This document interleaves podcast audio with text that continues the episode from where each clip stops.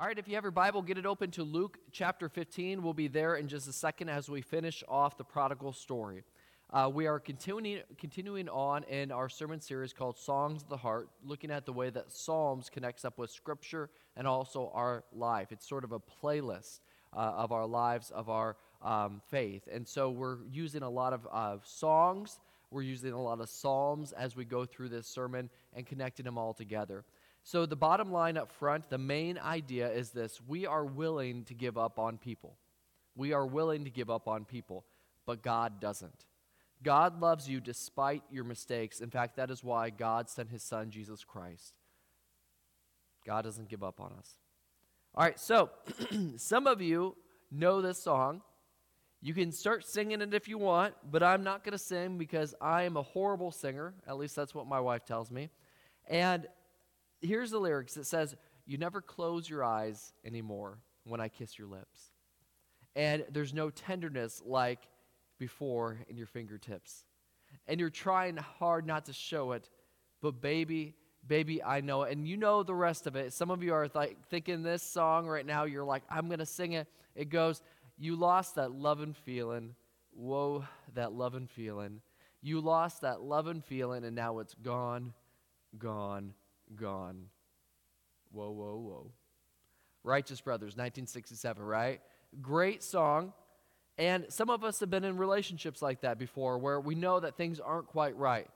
You know, our, our um, significant other or our boyfriend, girlfriend, whatever, um, they just don't love us anymore. They don't love us like they used to. The, the fire is gone, the passion is gone. That's what he's talking about here. And, and today, I'm not going to talk about romantic love for other people. I'm going to more uh, talk more about like just regular liking other people, loving other people, being in relationship with other people. And we can lose that love for other people, for uh, humanity in general. You know, there's, there's times in my life where I lose my love toward other people. And in fact, I, I was thinking about this. My, my times in life are usually when I'm driving. Um, I'm a very self righteous driver, meaning I think that I'm right you know, and I, I think that, like, if you're doing things that are dumb, you shouldn't be rewarded for that. That's just who I am. And so when I'm at a, a place where it's like you're at a stop sign or a stoplight and it's going to merge in, in a little bit, you know, that lane is going to merge into one, and I'm in the correct lane, you know, the one that doesn't end, even though the one right next to me does. If there's somebody who pulls up right beside me, I am not going to let them have that spot. They're not going to be able to get in front of me. I'll put it that way. Because I'm going to uh, go as quickly as I can when that light turns green so that they cannot cut me off. Why? Because I was here first. In fact, this is my right because I was here first, and I'm going to make it extremely difficult for you to get in because I'm a self righteous driver in that way. You should have thought of that before you uh, got in the lane that ends. But here's the uh, uh other side to that um, some of you know Ottumwa. Uh, most of you probably know Ottumwa pretty well. And there's a spot, there's a four way stop, um, probably one of the biggest ones there, uh, right by Applebee's. And when you're going forward from, from this uh, spot, it will merge into one lane. Now, there's one time a couple years back, and I saw that there was a truck parked at the red light. I'm like, you know what? I can beat that truck. And so I go into the lane that ends, to the left lane. And I see the guy kind of look at me, and he's not having it. Um, and so we, we start going. And this truck, I don't know how it does it, but it starts matching my speed. And I'm, I'm going pretty fast. I'm trying to get ahead of this truck, you know, trying to cut it off. And I'm going faster and faster, and he's matching my speed. We're up to like 40 miles an hour, and then we're up to 50 miles an hour, and then we're up to 60 miles an hour, and I can't get ahead of this guy. I mean, I'm in a Toyota Camry, and he's in a semi truck, and I have no idea how he's doing this. He must be a NASCAR driver. And I'm like, I'm not going to give up because if I give up, then I have to basically stop in, in this lane and, and there's all these cars behind me. So I'm like, I'm going to go faster. And so we go up to maybe 60 miles an hour. I don't know how fast it was because it was getting pretty hairy at this time. My lane is ending and he is right here. And so finally I floor it I floor it, and, and I'm going, and I just barely, barely miss the front of his bumper as I pass in front of him. And he is furious. He is furious. In fact, I almost died in this situation. He was not going to let me o- go over. Now, whose fault was that? That was my fault. I was, I was going into the lane that merged. He had the right of way. And he was being self righteous too, but self righteousness, it can do a lot of damage. If I'm being self righteous or if he's being self righteous, it could have caused a life. Why do we do this? Well, it's because we've lost that love and feeling. We lost that love and feeling toward our humanity when we think we're better than them, when we think we have the right and they don't. And I think we've all experienced this, especially in our day and age. I think the number one thing where I see uh, that we, we've lost that loving feeling, uh, the number one place where I've seen we lost that loving feeling is probably politics. You know, it used to be where Democrats and Republicans could talk to each other and they would cut deals. But now that's ended. And, and now all I hear is this um, there's one party saying that the other party is just a, a terrible human beings. We, we despise them, we hate them. And, and what happened is, is we basically have this huge polarization with in the United States where you're either Democrat or you're Republican, and if you say you're independent, then what's wrong with you?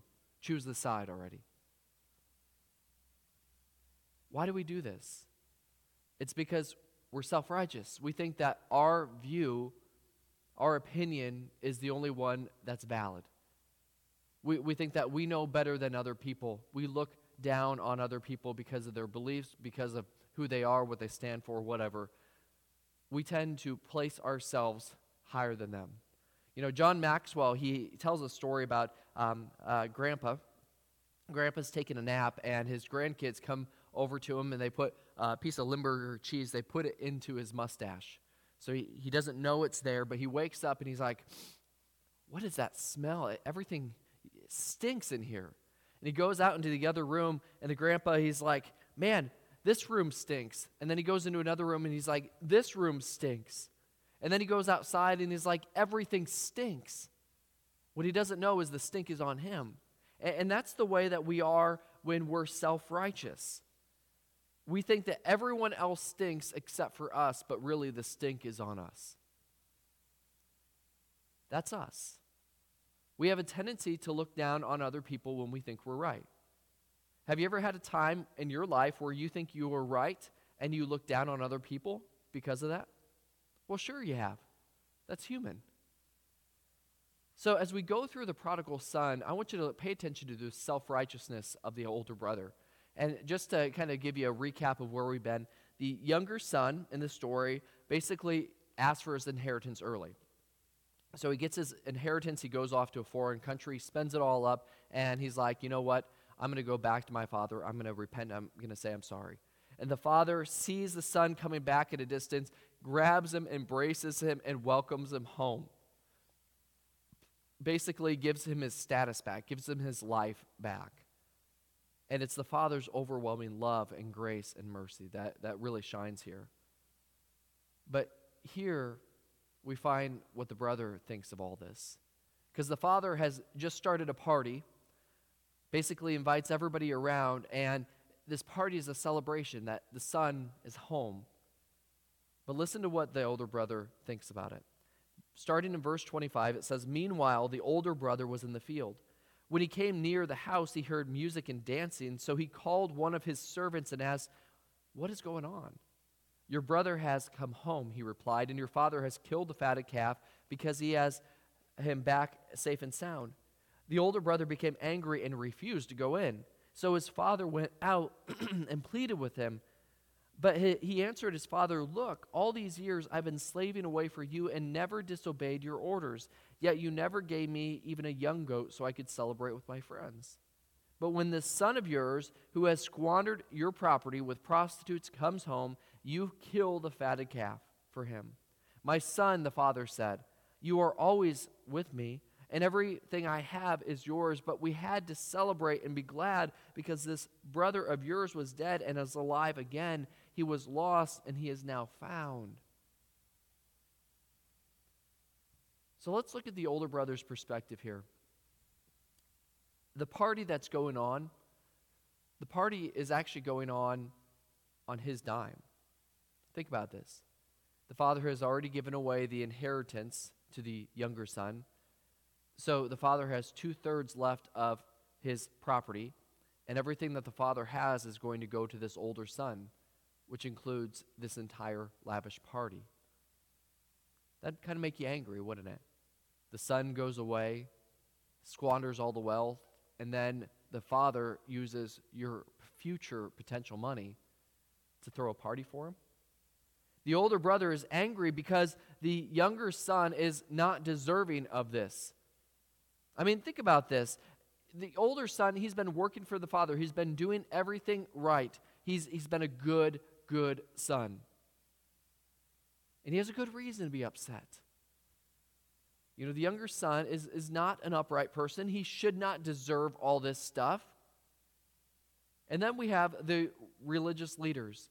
The religious leaders um, of the time, the Pharisees and the Sadducees, uh, you know, they were the ones that Jesus is telling this parable uh, for. And, you know, they're always doing the right thing, right?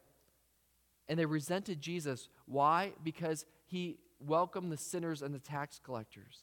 And they have good reason for this too. They are following God's rules, they are following all the things that God wants for them to do.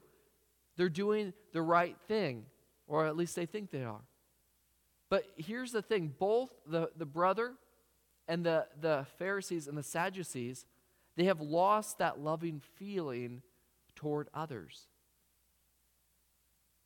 And when we look at this story, really what shines is the father's joy. The father is so happy to have these people come back. The father is so happy to have the younger brother back. Jesus is so happy to welcome the sinners and the prostitutes, the tax collectors, the people on the outside. Jesus wants them to be part of his kingdom.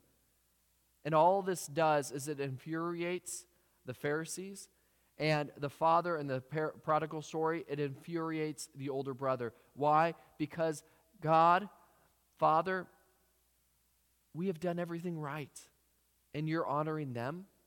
Honor us. You know, this goes to the core of Jesus' teachings. Mark 12, verses 30 to 31, it says, Love the Lord your God with all your heart, mind, soul, and strength. The second commandment is this love your neighbor as you love yourself. There's no greater commandment than these. See, we need this sermon today because God's love is foreign to us.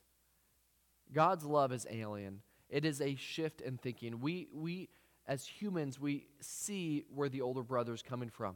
If you put in the work, if you do everything that's right, if you're trying to do the good, good things and, and, and please your father, and then the father goes and forgives the younger son for going off and squandering the wealth, we're going to be upset.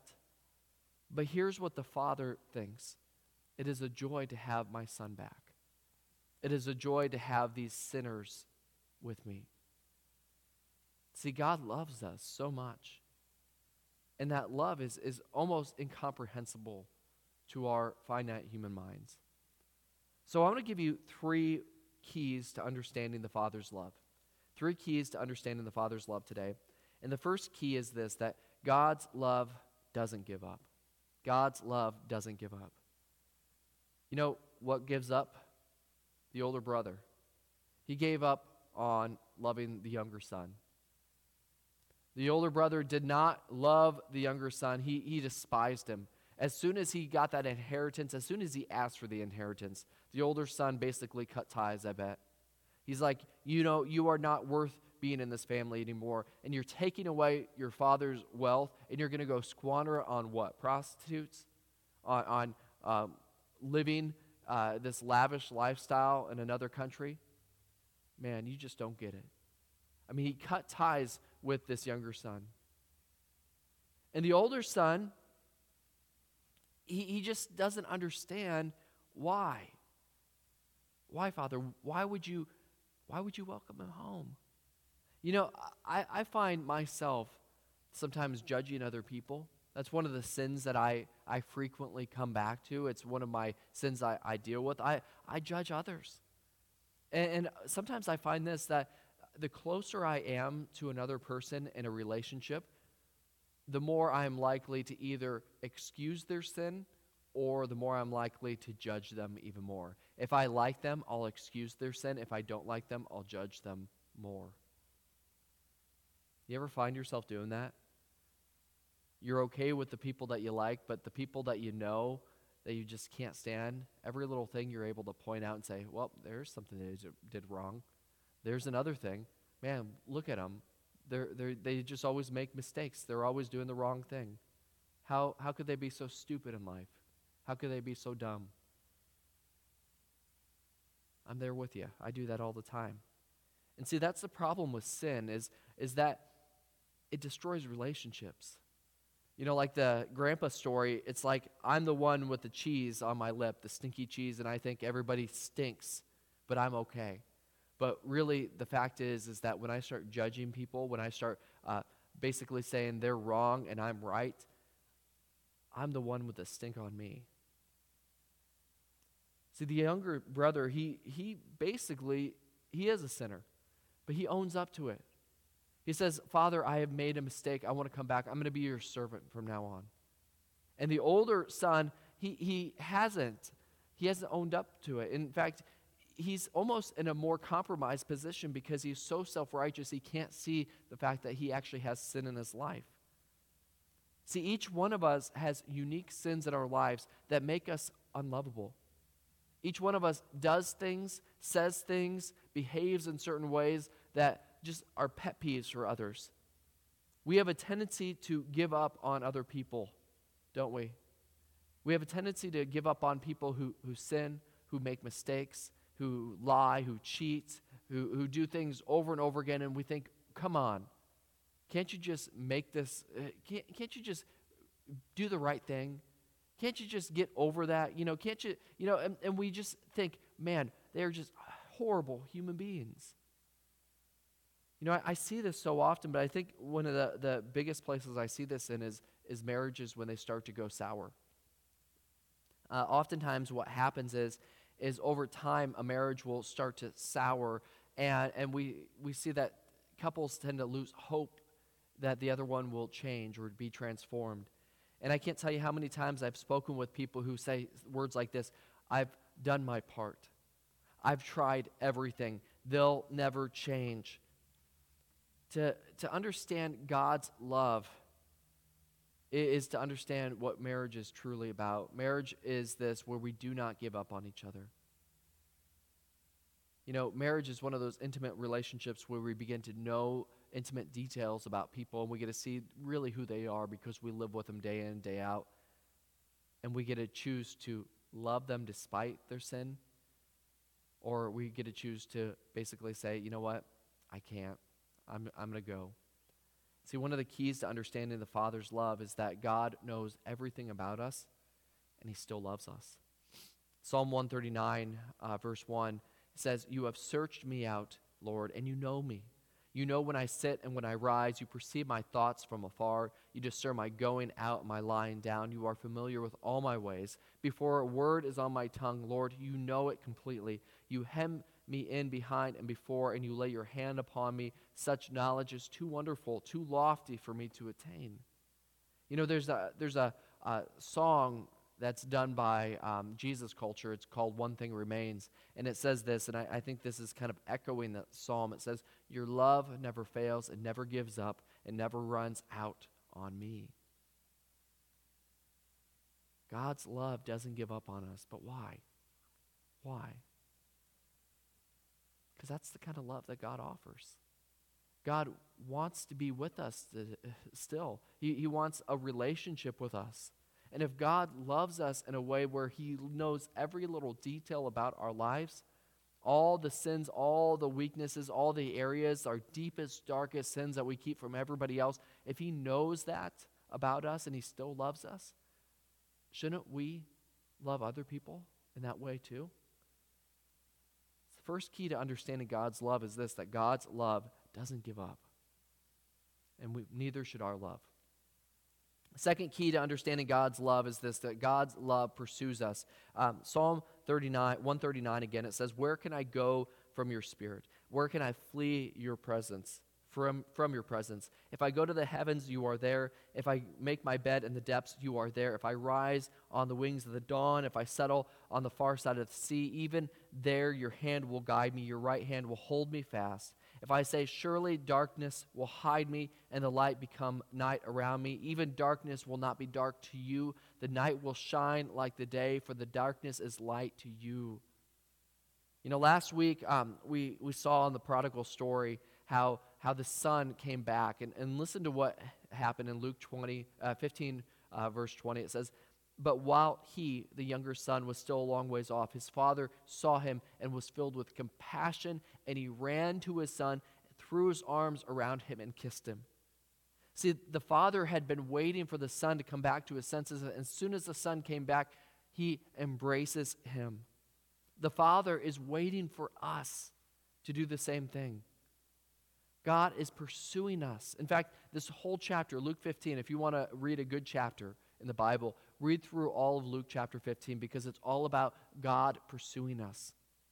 It has the story of the lost sheep, the, the story about the, the lost coin, and then the prodigal son. You know, when something is lost and it's highly valued, we seek after it. For example, a few years ago, um, we were on the square, my family and I, and it was um, just a, a, beautiful summer night. Well, uh, we decided that we were going to kind of talk over here, Meredith and I, and the kids wanted to go uh, in the bounce house that was there. And so I said, um, Meredith and I both said to the kids, All right, Parker, Macy, Beckett, you can go over to the bounce, house. Parker, Macy, make sure you watch your brother, okay? S- stick with him. Well, they got over the bounce house, and apparently Beckett did not want to go in once he got closer. And Parker and Macy went inside, and they started bouncing. And when they came out, Beckett was gone. Well, they thought, well, he probably just went back to mom and dad. So they go back over to us and they say, Beckett's not with you? And we're like, no, he was with you. And all of a sudden, it was almost like the world caved in on itself, and I had this sinking feeling of dread.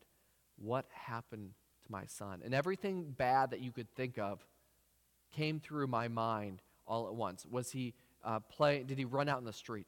Did he get hit by a car? Did somebody come and take him? Will I ever see him again?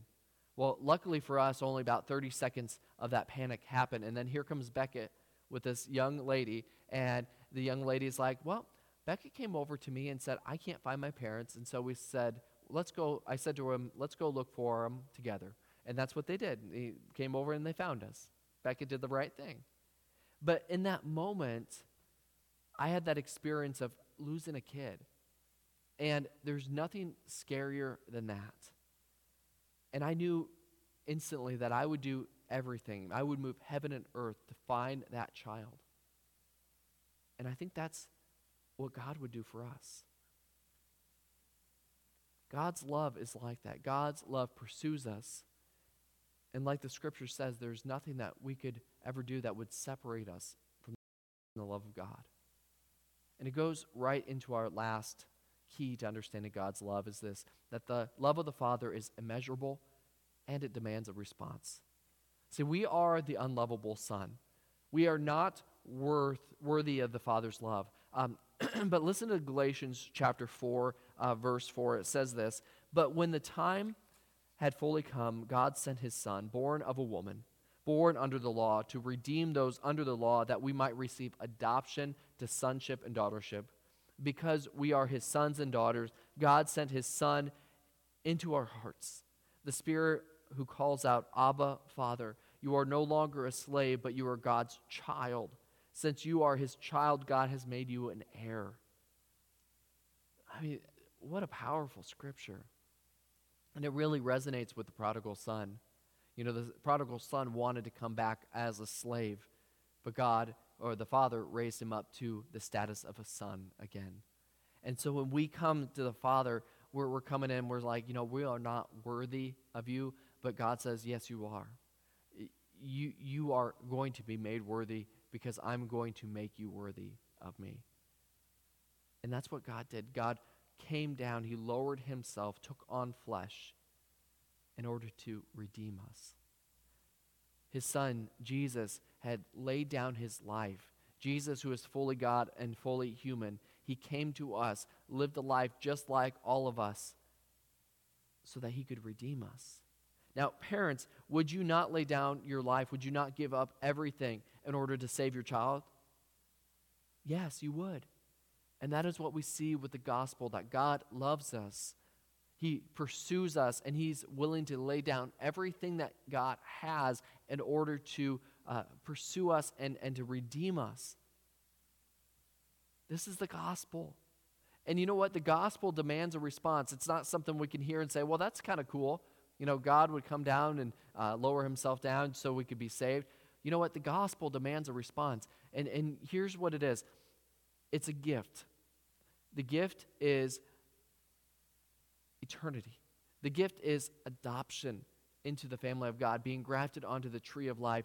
And you can either accept that gift or you can reject it. But you can't waver in between. It demands a response. And so the gospel is this Jesus says, um, in order to become adopted into the family of God, in order to become part of God's family, we must confess of our sins, repent, and believe. Believe that Jesus Christ is God's Son who has come into this world to redeem us. We must believe that there is power in the cross, that Jesus' blood has washed us clean and has purified us and set us right before God, that we are justified. We are made just as if we had never sinned. That is why we believe, so we can be back with the Father. And so my question is is this, have you ever lost that loving feeling? Have you ever lost that loving feeling with another person? I'm sure you have.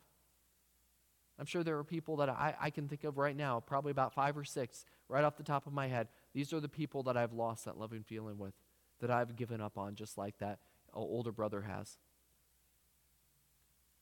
But I think even a more difficult question is this Have you ever lost that loving feeling toward God or Jesus?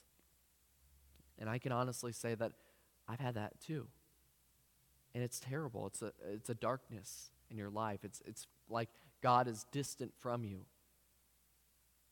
What do we do when we lose that loving feeling? Well, typically it's not God who's moved away, it's us.